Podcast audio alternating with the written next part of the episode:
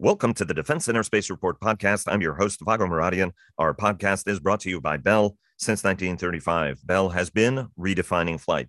Learn more about its pioneering spirit at bellflight.com.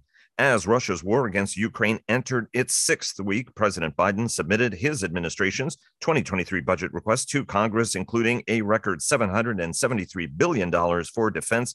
That constitutes a 10% increase, while research and development nuclear deterrence, space warning, and missile defense programs were increased, the budget under accounted for inflation, prompting cuts to air, land, and sea programs, including proposing to retire some 150 Air Force aircraft, including 33 F 22 fighters and 24 warships that are proving particularly uh, controversial up on the Hill.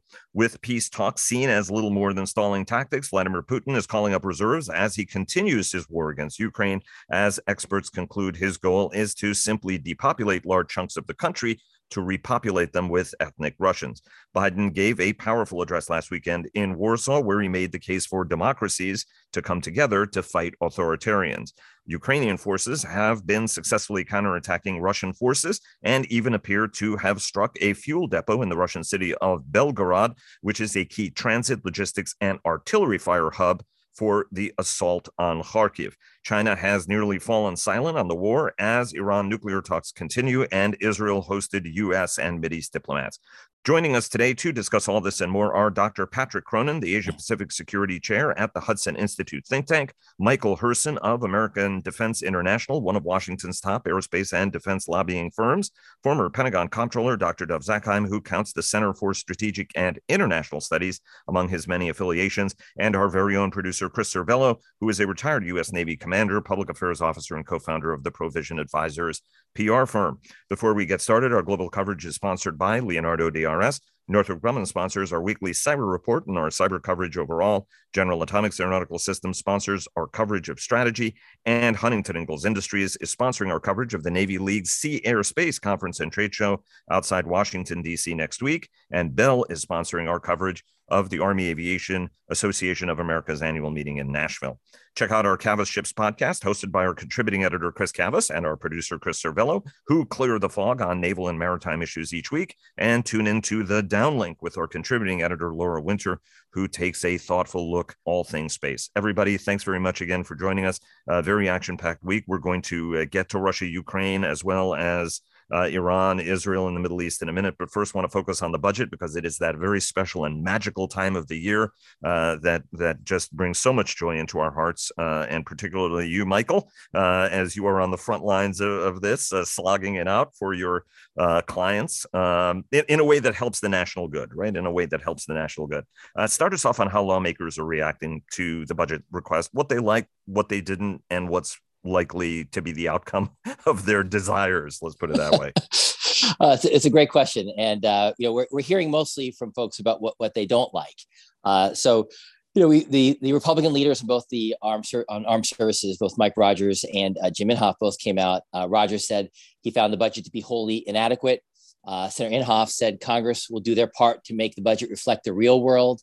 Uh, Senator Shelby, who's the senior Republican on appropriations, uh, said the budget woefully underfunds defense and that this budget will go uh, nowhere.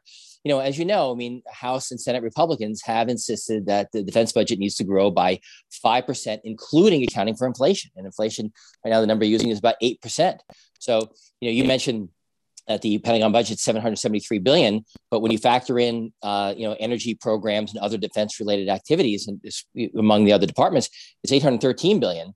And the numbers the Republicans are talking about now, uh, adding to meet those those targets, would be upwards of 900 billion uh, for defense. I was talking to a senior Republican yesterday who's throwing out uh, some of those numbers to, to us.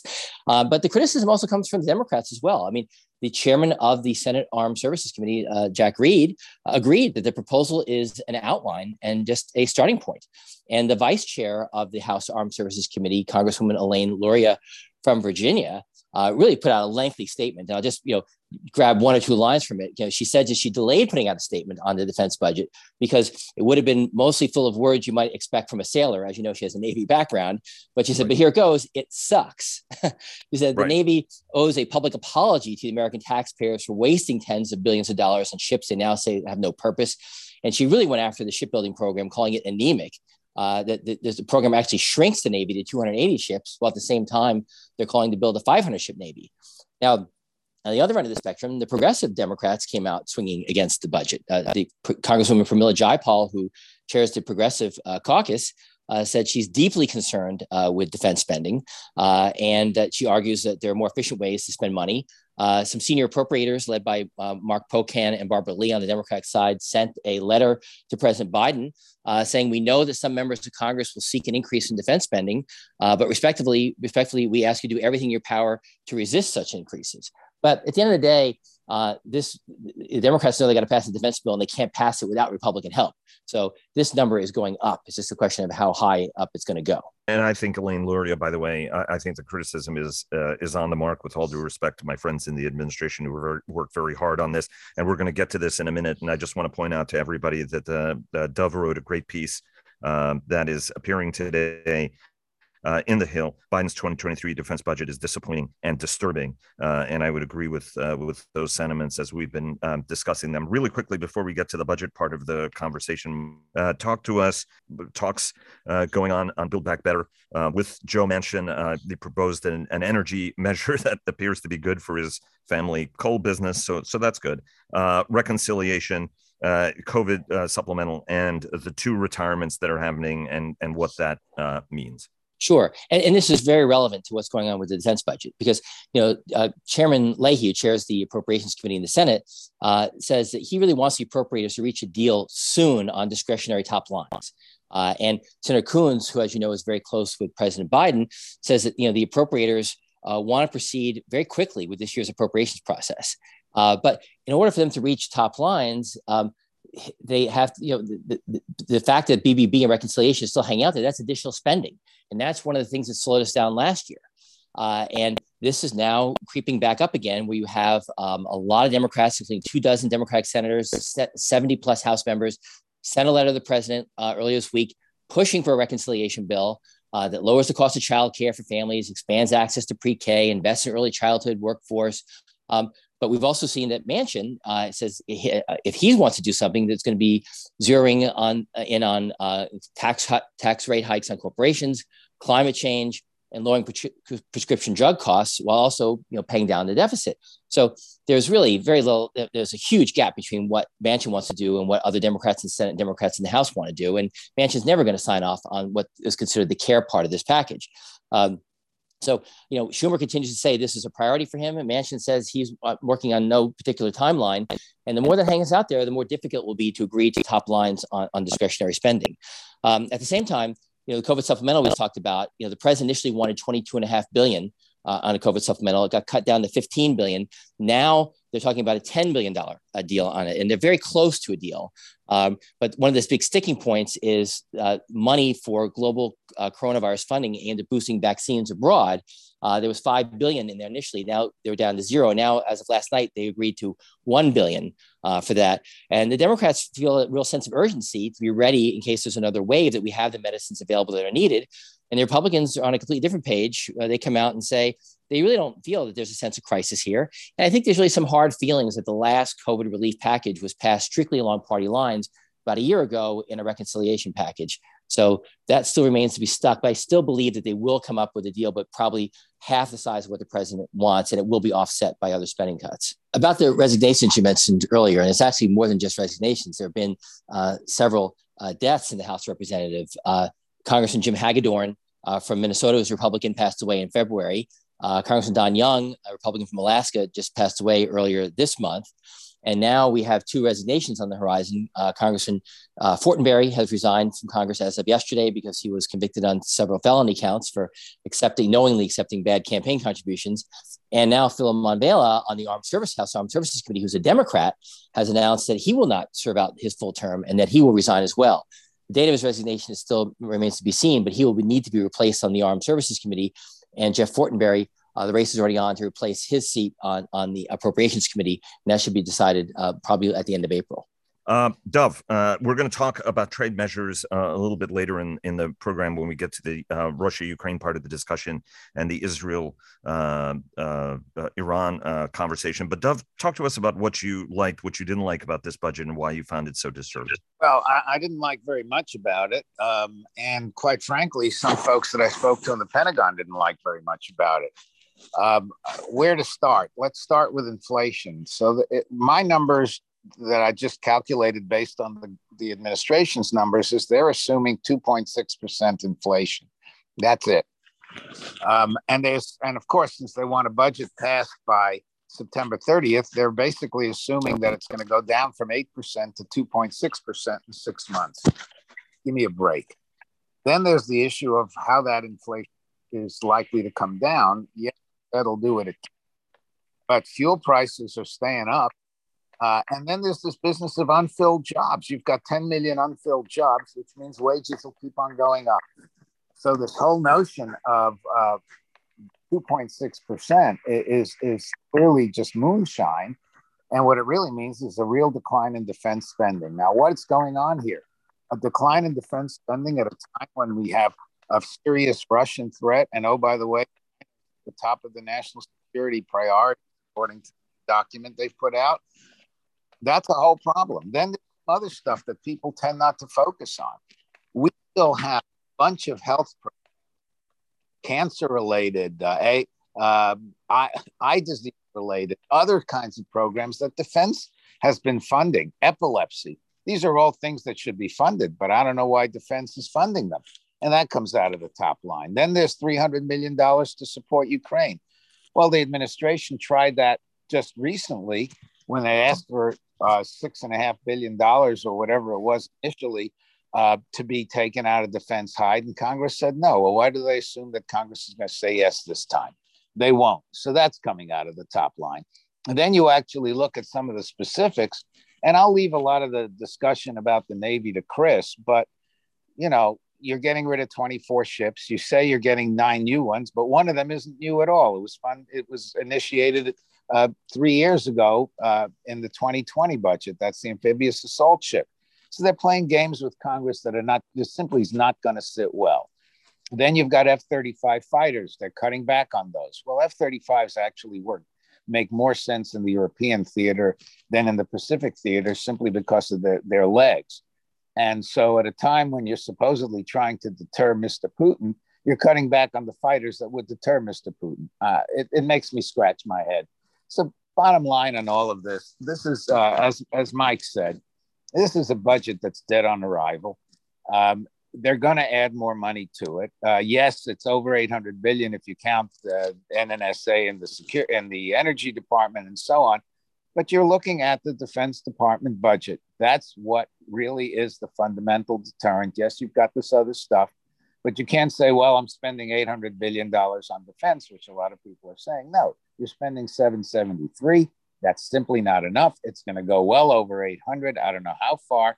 And that'll depend also on whether that inflation comes down. And to just a, a final point on that, if the Fed is successful with its five or six or however many interest rate hikes it makes, and it brings inflation down by 50% to say about 3.9% inflation, this is still, still a real decline in defense spending as the administration has proposed it. Dov, I would uh, unfortunately agree with that assessment, but I think that they're trying to, right? I mean, as we have said on the show, and I believe you were first to say it many weeks ago, this is gold watching, right?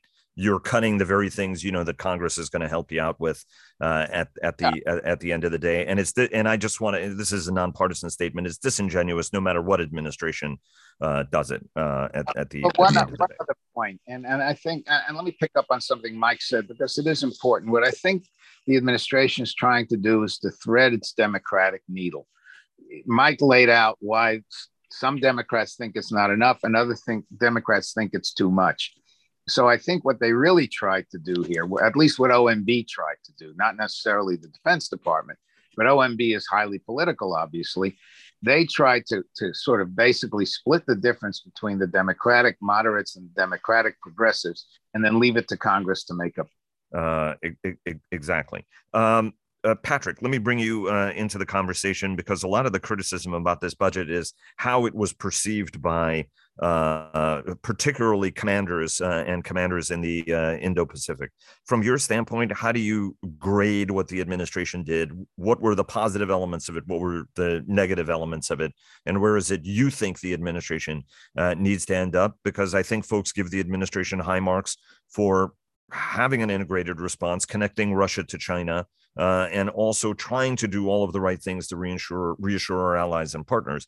How are they seeing this budget measure? Well, Vago, there, there are a lot of uh, good things going on in terms of strategy, in terms of working uh, with allies and partners, uh, with thinking about research and development and integrated deterrence. But uh, as we've already said on this program, you know, this budget's not going to stand, and I think it's probably short several tens of billions of dollars. Um, even though it's not money alone that's going to buy us greater security, we have to spend it wisely. But we still need more resources, and I think there are three problems with this budget. One of them is the disconnect that the president himself has created, right? In his speech in Warsaw, he made such an eloquent case that democracy and autocracy were uh, locked uh, in, a, in, a, bitter struggle, um, that if we allow Russia to redraw the map through force, this is a global problem. Uh, it requires defense. Secondly, the Democrats in particular have a problem of credibility when it comes to pivoting to the Indo-Pacific. Uh, we've seen this, you know, picture before in the Obama administration uh, where we fo- we failed to follow through with the resources we needed to make that pivot credible. Once again, you hear these voices in the Indo-Pacific saying uh, we're being not only diverted by Ukraine, but the defense budget's actually declining in real terms. That's not going to happen. It can't happen. And the third point is it's uh, against the, the global trend. Uh, there's going to be a global trend. I've got a new essay out uh, today about the legacy of war. And, uh, you know, in addition to growing bipolarity in the world with US China rivalry at the head of it, there's going to be more arms racing. And there already is. And take a look at North Korea, take a look at Iran's missile programs, as well as what Russia's doing with aggression in Europe actively, and what China is trying to keep open its options to be able to do, whether against Taiwan or elsewhere in the Indo Pacific. So, um, there is a disconnect. Uh, there's a pivot, you know, credibility problem, and there's a trend of arms racing that all speak to the fact that the administration needs Congress's help to beef up this budget, to send a signal generally to revisionist powers that the United States means business, but also to send a credibility message to our allies and partners that we are going to invest with them in the kind of integrated deterrence and forward defense that we'll need for decades to come. Chris, uh, you and I have uh, been going back and forth in almost real time uh, on uh, the question of uh, certainly the Navy's contribution, uh, budget contribution. From your perspective, just talk broadly, but then more specifically about the Navy piece of this, because I think just about everybody in our circle, and I think everybody on this program would agree at the absurdness of the Navy's position in particular, wanting to retire ships that are between two and um, you know, nine years old, some of them. Everybody understands Olympia and Helena are at the end of their hull lives as attack submarines. So, I mean, that folks can understand, like, we want to retire those as we bring Virginia class boats on and upgrade some of the Los Angeles class submarines with new cores, uh, those that have some hull life left in them.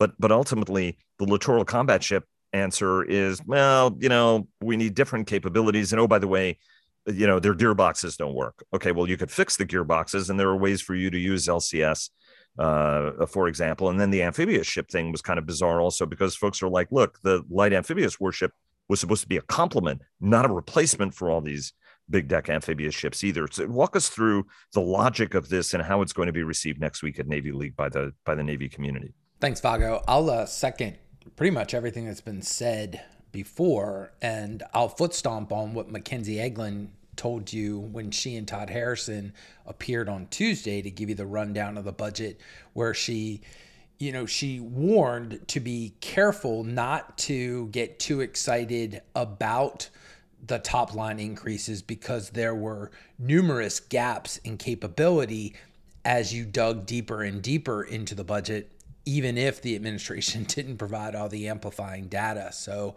um, you know, kudos to them in terms of raising it 10%, as you mentioned.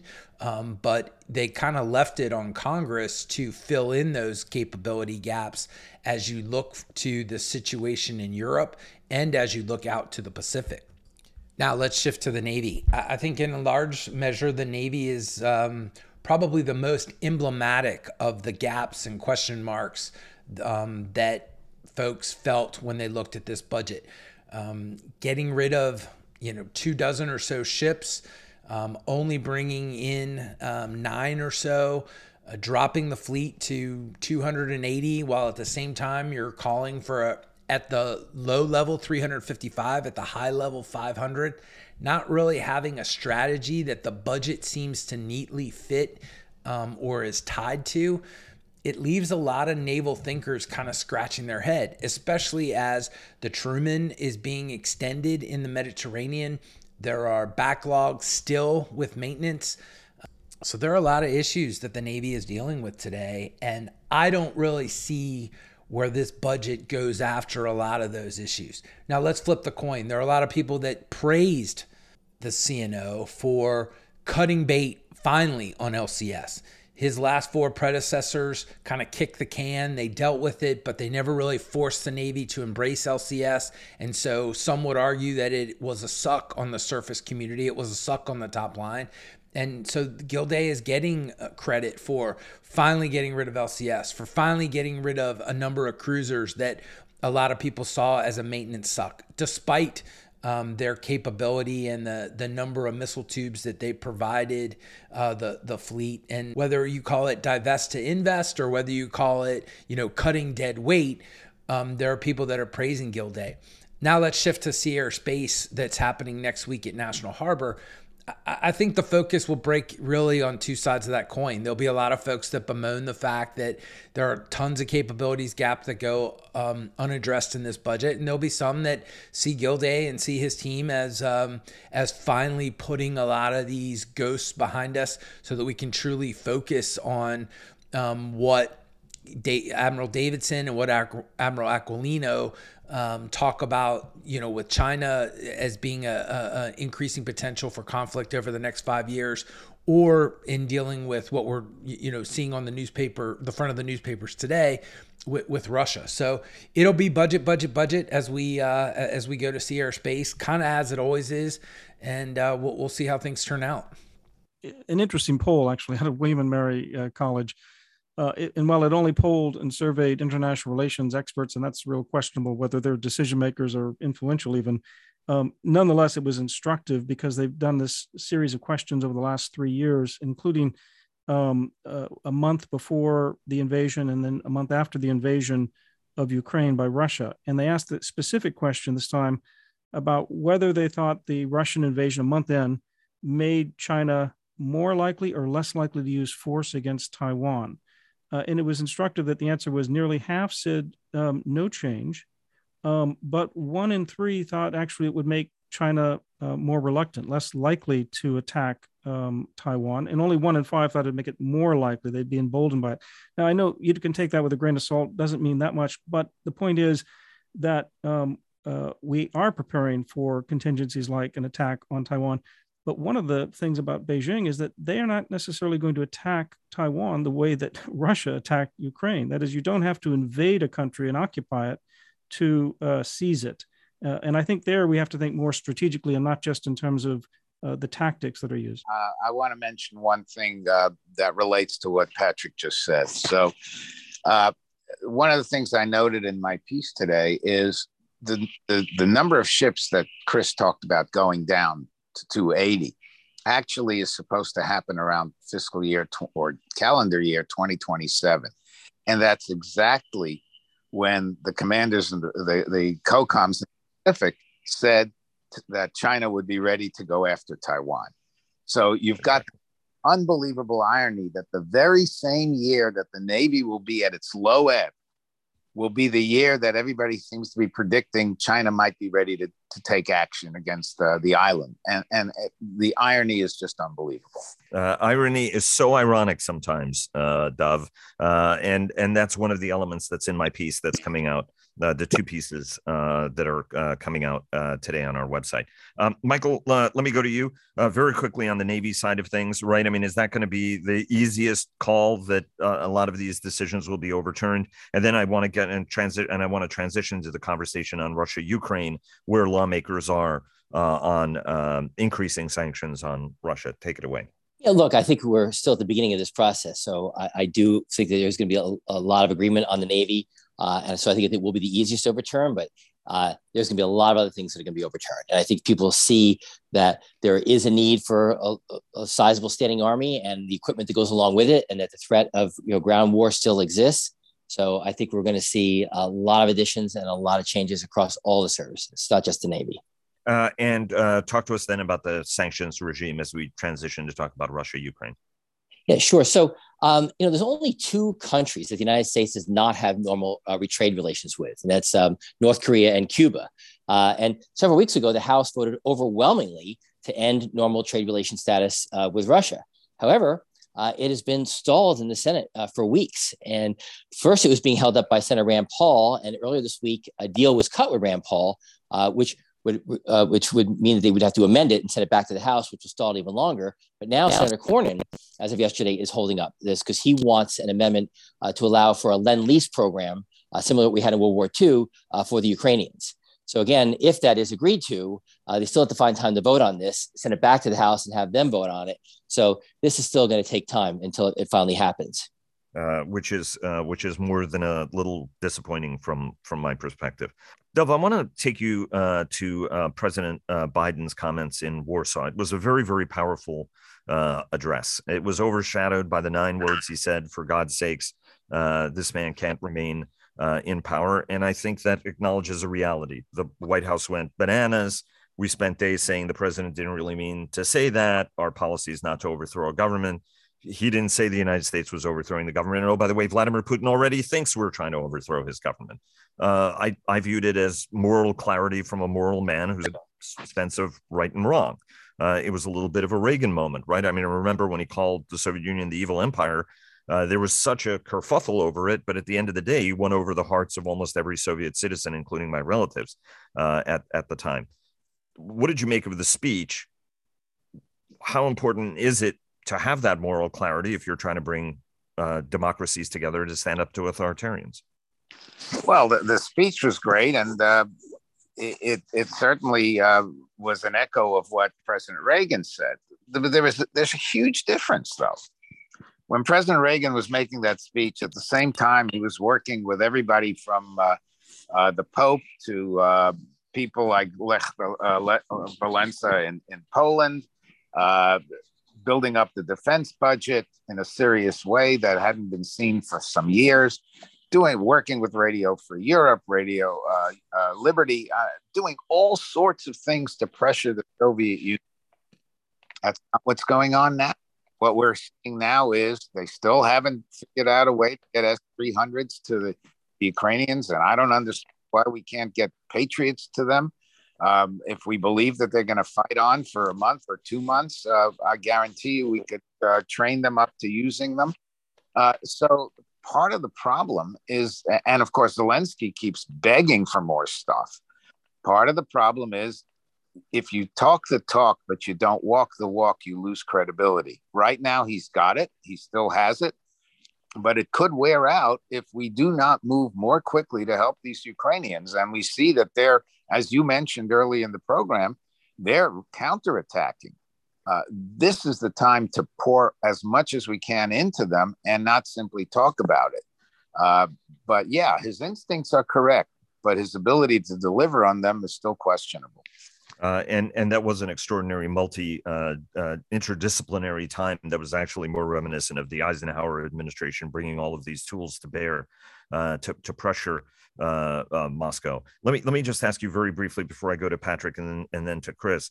Um, if Ukraine is behind the attack on Bel- the fuel depot in Belgorod, um, that potentially could trigger a very powerful Russian response, right? I mean, the Russians have said as long as Russia ter- Russian territory is not attacked, we will not go nuclear effectively. Um, you know, and and so there's there was a sense either this is a fake attack uh, on the part of the Russians to be able to claim casus belli to use WMD, or does this trigger it? Right? I mean, is this a problematic thing? M- my view is don't start a war if you don't want to get you know don't start a barroom fight if you don't want to get punched in the face. Russia well, started a barroom fight. He thought he could take the five foot three guy on and beat him. And it turns out the five foot three guy has is kicking the crap out of him. Right. Um, that doesn't mean the big guy doesn't still have a gun. Anyway, Well, you see my analogy. He certainly he certainly has a gun that does Putin. The question is, um, there's a bigger guy behind the little guy. So the little guy knows how to fight with judo or Krav Maga or one of these uh, ways of fighting. Behind them is NATO and the United States, and Putin does not know how we would respond if he did uh, unload some kind of nuclear weapon, which potentially could float. You know, the, the fallout's going to go all over West Eastern Europe and maybe even to Western Europe. Right. So on the nuclear side, uh, I still remain skeptical.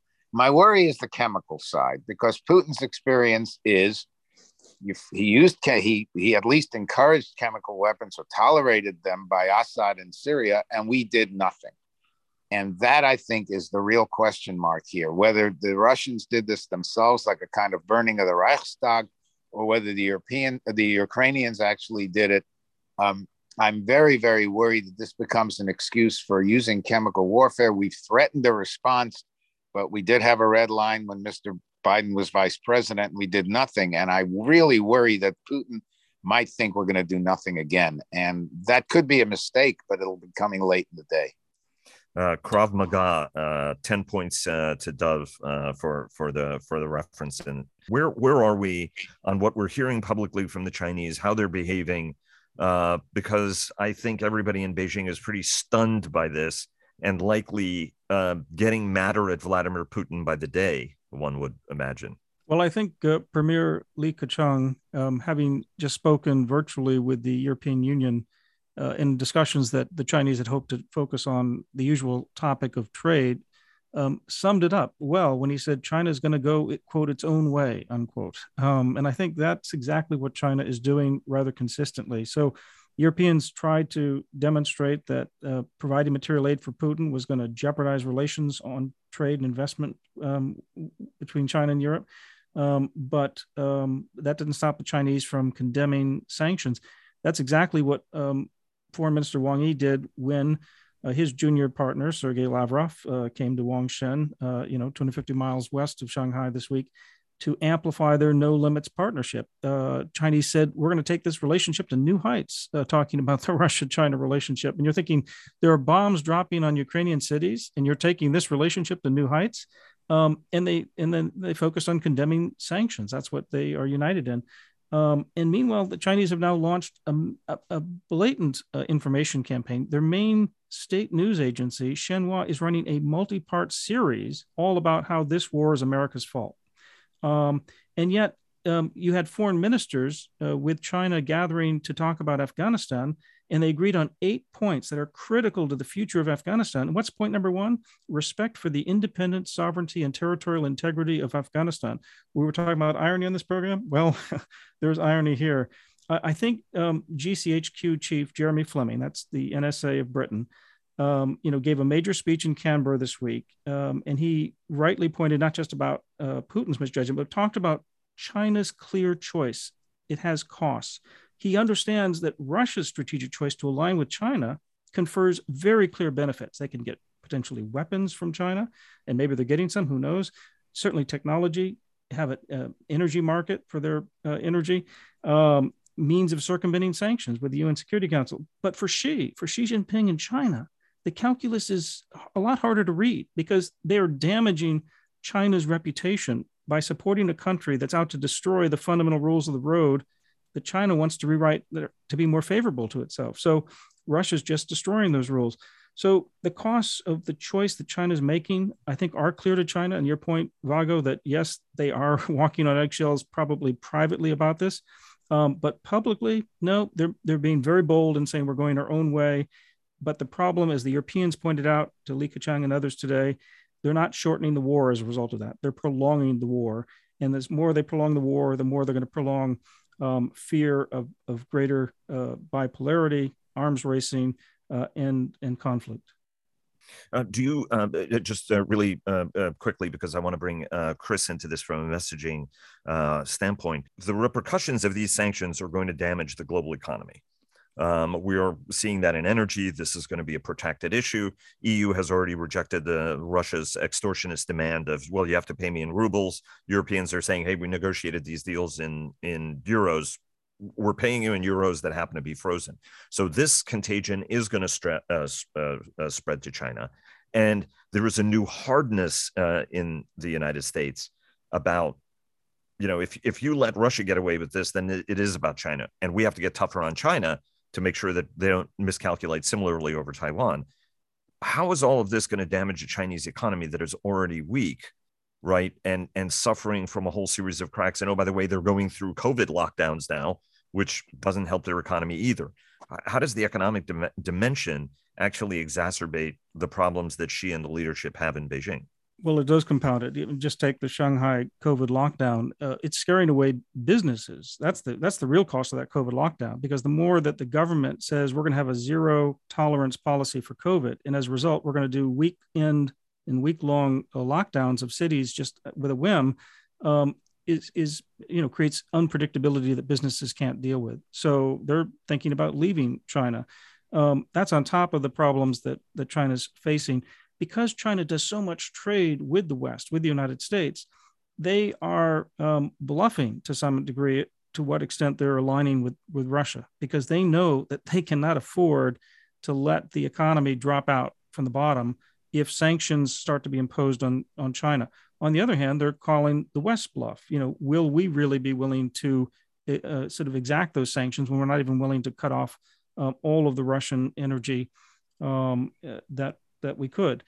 Um, so China is very fearful about the economic repercussions. So is the region, and that's where the U.S. has a big audience to play to. We have to be very smart about not just defense, but about our economic messaging for our sustainability, uh, for economic growth, that we can manage inflation, that we can uh, get through with a, an intelligent energy strategy for the future that takes us through the short-term problems as well. Um, and you know, remains to be seen whether we can do all of that. But th- those are the tests that will be really uh, affecting America's influence in the region. If you go back to the Indo-Pacific strategy that the Biden administration put out uh, early in February, it seems like a year ago, um, it said, you know, this is a strategy that's built on uh, uh the balance of influence that we want to build in the Indo-Pacific, and a lot of that influence is going to come from the long game of economic power. Um, Chris, uh, uh, let me bring you in on the messaging elements of this. Uh, you and I, in real time, were sort of going back and forth along with uh, other uh, friends. Uh, Michael, you know, you were you were part of this a little bit as well um, when Biden was making his comments last last weekend. your thoughts and whether the administration is doing a deep dis- disservice by you know, mean, we saw the same when when the president made comments about defending Taiwan the administration, you know, geared in and said, no, no, no, the president didn't really mean that, right? And then the president said it again, and then they said, oh no, the president doesn't really mean that. I mean, obviously, he's messaging to China, and that's a message that the Chinese might actually be absorbing. Patrick, you've discussed that. Um, we, you know, we saw in this case, well, no, the pre, you know, that was an ad lib remark. You didn't really mean it. And then, you know, a couple of days later, the president came out and said, no, no, no I completely stand by what I said, and I, I really mean it. I mean, are they getting the messaging really badly wrong on this ultimately? I don't know that they're getting the messaging badly wrong, Vago. I, I think the execution could use a, uh, a, a touch of tightening up. Um, you, you, know, I mean, the president, any president, is the message, right? I mean, and so whatever that president says at the podium or um, on TV or to a newspaper is the message. And really, the hey, we want to fix it for our boss only works if you know he says 12 and the answer was really 13 or uh, you know in today's world. But uh, i mean walking back what the president says um, it, in my opinion it just does more harm than good. Now i mean the, the opposition research on on joe biden is is that he's an old man that uh, is confused and he stumbles and bumbles and that there are uh, smarter people around him that are actually making the decisions. Now we know that to not be the case but the more that they feel the need to correct him, the more that they feel the need to say, hey, what the president meant to say, and then he disagrees with that, the more it kind of feeds into that narrative um, and makes it less credible at home and less credible abroad. Agreed. Uh, anybody want uh, to weigh in on that? Uh, Michael, Dov, uh, Patrick. Before we sort of uh, quickly wrap it up with with Dov and Michael on the Iran talks as well as uh, Israel's uh, very interesting meeting uh, over over the weekend. I, I, think that there's a lot of frustration on the Hill that the messaging is a little muddled or that we're showing our hand too much by talking about what the things we're not going to do uh, versus things we're going to do. And I think, I don't know if you saw Congressman Mike Gallagher wrote a very, really great piece in the Wall Street Journal, you know, criticizing uh, what's called integrated deterrence, which is, um, you know, part of the new national defense strategy.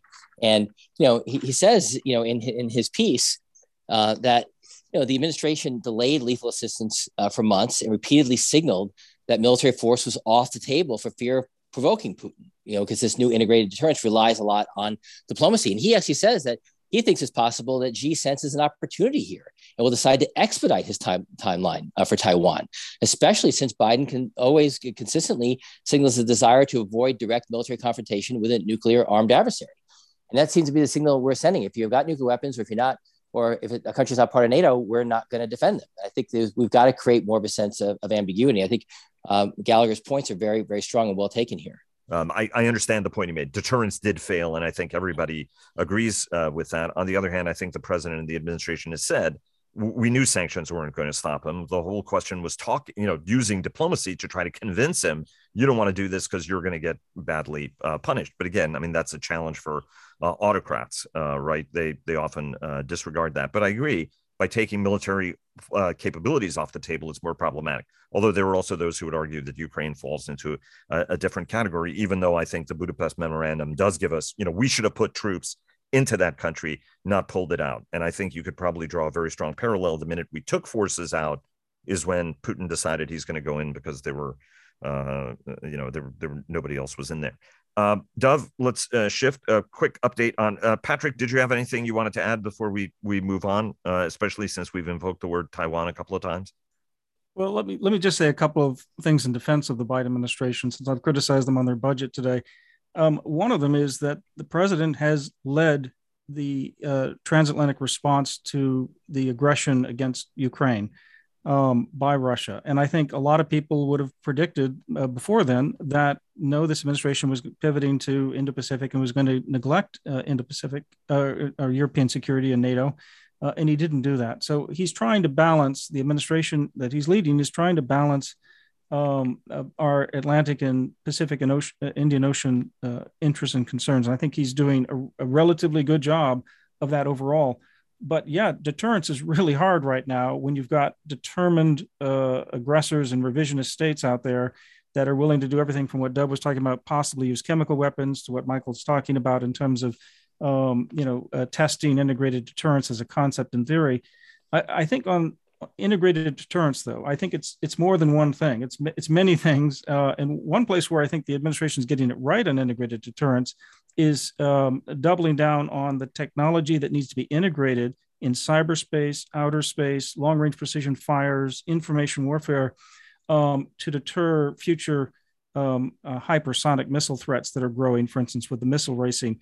That could be critical for the future defense of Taiwan, as well as for Japan or South Korea or Australia or others uh, in the Indo Pacific. So we have to think beyond the current moment yes, the Taiwan contingency is going to continue to be a dominant and growing, intensifying threat that we all have to think about. And, and Mike Gallagher and others have, have been consistent about the need to, to focus on that. He's not wrong. Um, but we do have other longer term threats to worry about here, too, when you're thinking about China projecting power across the Indo Pacific. I'd like to jump in as well on this because Patrick's point about having multiple places to deter the, thing about space or cyber, uh, however good they are, it's not clear to me that they're deterrents per se, for the simple reason that people don't know what's out there. Uh, and when you're talking about autocrats, uh, and now we're seeing that uh, Mr. Putin may have believed his generals the way uh, Mr. Uh, Saddam Hussein believed that his when they told him he had a nuclear program. he's not going to perceive cyber or space until it actually happens. You have to have stuff that are that's visible. And so, given that uh, we we keep assuming that somehow we're going to deter one place, uh, one threat, while we face another, say deter the Russians while we face the Chinese, or vice versa.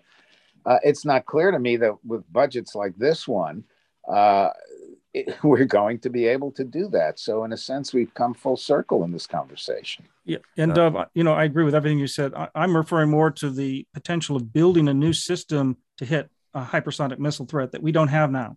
Uh, and oh. once we once we feel that, that will be a new deterrent. That will be a deterrent against hypersonics. The, but a lot of people are debating whether hypersonics, in and of themselves, are that much of a jump over what goes on now. And it would only be one form of a deterrent. I mean, the fundamental problem is there, and I don't think you disagree with me, Patrick. you can't deter if you don't have stuff out there. Absolutely. No, we're heated agreement. I'm just talking about one vulnerability that should be clear that we have to start to deal with as well. And I, we're, t- I, we're taking too long, by the way. And this budget takes too long. Um, uh, uh, the good news on this budget is, at least on the hypersonic systems and the defense systems, there is a sense of urgency in order to be able to field that. And of course, we should also uh, give the administration a little bit of due. It is a vast classified budget, uh, the largest classified budget we've ever seen, I believe. Um, and and so we, you know, and we all know there's quite a bit in that. Uh, that is very significant in capability. We don't want to message any of it because every time we've done that, actually, the Chinese have pretty quickly uh, copied our uh, capabilities. I would just say one point. I think the administration deserves a terrific amount of credit, and we are beginning to integrate these arms of national power in a way that we have not done in decades. We're beginning to integrate the economic arms of warfare. We are improving our military capability, albeit not uh, quickly enough. And I appreciate the political challenges the president has from the left of his party, who are outraged at that uh, more money is going to defense.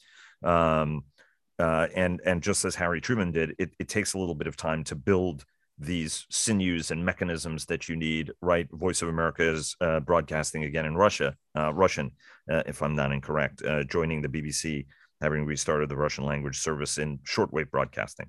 Um, okay, very quickly, we've got a very short amount of time. Two questions, Dov, and each one of you get about a you know minute and a half or two minutes, and then Michael, you're going to wrap us up. Dov uh, Iran uh, talks uh, continue as Israel met with U.S. and Arab uh, diplomats. Um, I should add that there's really mounting and palpable frustration uh, with Israel. Uh, that Jerusalem is not doing more to help Ukraine, for example, with loitering munitions. cynically speaking, Israel was willing to help Azeris kill Armenians, but won't help Ukrainians kill Russians because obviously there are a lot of other Israeli interests at stake there uh, whether from the Iran nuclear talks and, and anything else. Walk us to, through uh, these issues uh, really quick. And Michael, want to get your sense where we stand on uh, legislation uh, in Congress on Iran, and then we can end it there. Go ahead, Dov.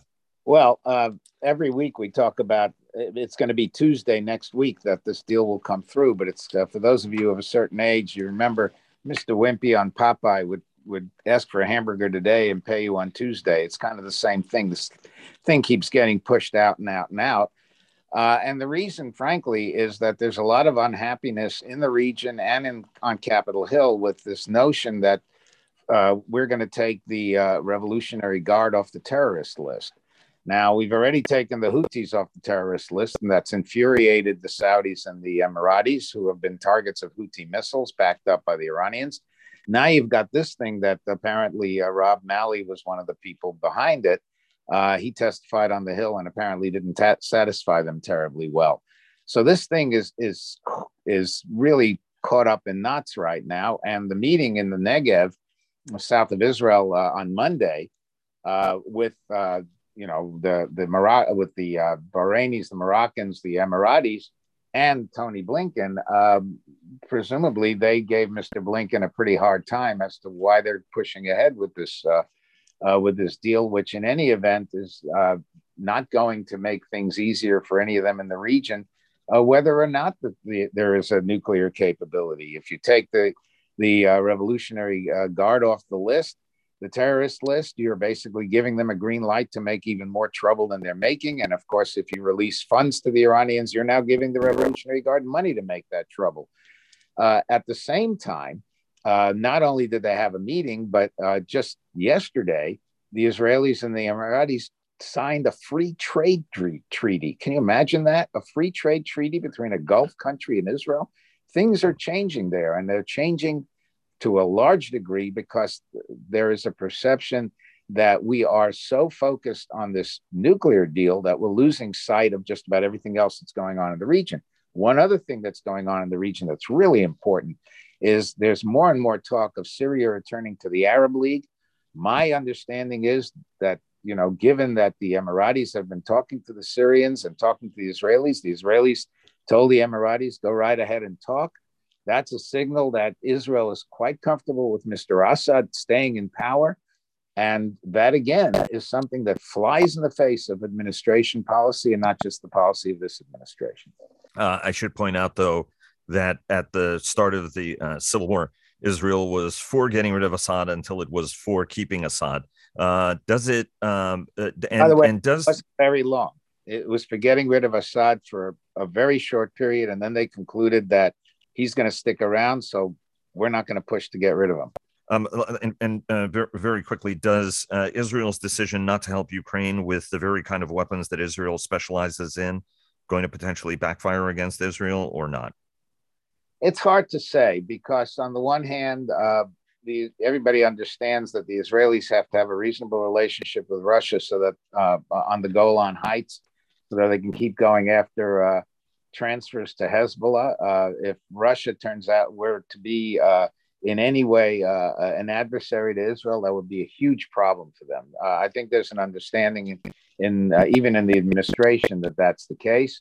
Uh, in any event, uh, the Turkish drones seem to be doing pretty well on their own. In fact, uh, there's an argument that their drones did better against uh, the uh, Armenians than than the Israeli drones. So, and they're a lot cheaper. Uh, and so, I don't think there'll be a major backlash. Yeah, there's a gnashing of the teeth in Kiev, as there should be, and Zelensky was right to beat up on them. But at the end of the day, uh, I don't think it's going to be that big a deal. Uh, Michael, you get 30 seconds. Um, unfortunately, uh, talk to us about where lawmakers are on uh, a, a Iran measure. Sure. So for weeks, Democrats have been laying into the administration uh, about the messaging on, on the Iran deal and also for keeping them out of the loop and not providing them with information and briefings. you know, frankly, you know, several Democratic lawmakers raised concern about being forced to answer for the deal once it's cut, and they complain that the administration hasn't been selling the potential Iran deal, not only to Capitol Hill, but also to the public. So the administration has responded to that. There have been multiple briefings on, on the Hill. Um, and, you know, they may not be satisfied with the answers they're getting, but at least are, there is more communication with the Hill. Uh, Robert Malley, who Dov alluded to a little while ago, who's the U.S. representative uh, or special representative for Iran, uh, actually did say, you know, a deal is not around the corner and it's not inevitable. Uh, but what is, is if there is a deal, uh, there will be a vote on a joint resolution of disapproval. Uh, so, in every passing day, we get closer to the election, and this becomes a tougher, tougher politically for a lot of Democrats.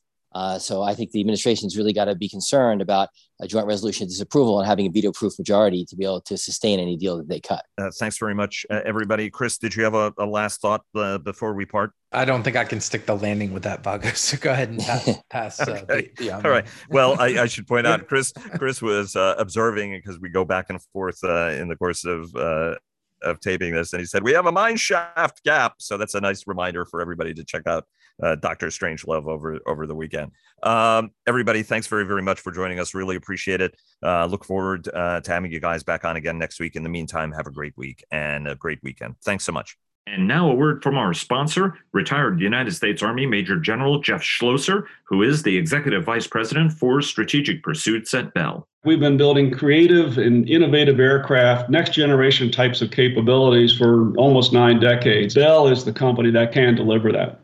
Thanks very much, sir. And thanks to all of you for listening. Please follow our daily podcasts and visit the Defense and Aerospace Report website to subscribe to our weekly newsletter. Follow us on Twitter, like us on Facebook at Defense and Aerospace Report, and check us out on LinkedIn. And stay tuned for our weekly cyber report sponsored by Northrop Grumman. Thanks again to Bell for their generous sponsorship, and we'll see you again tomorrow.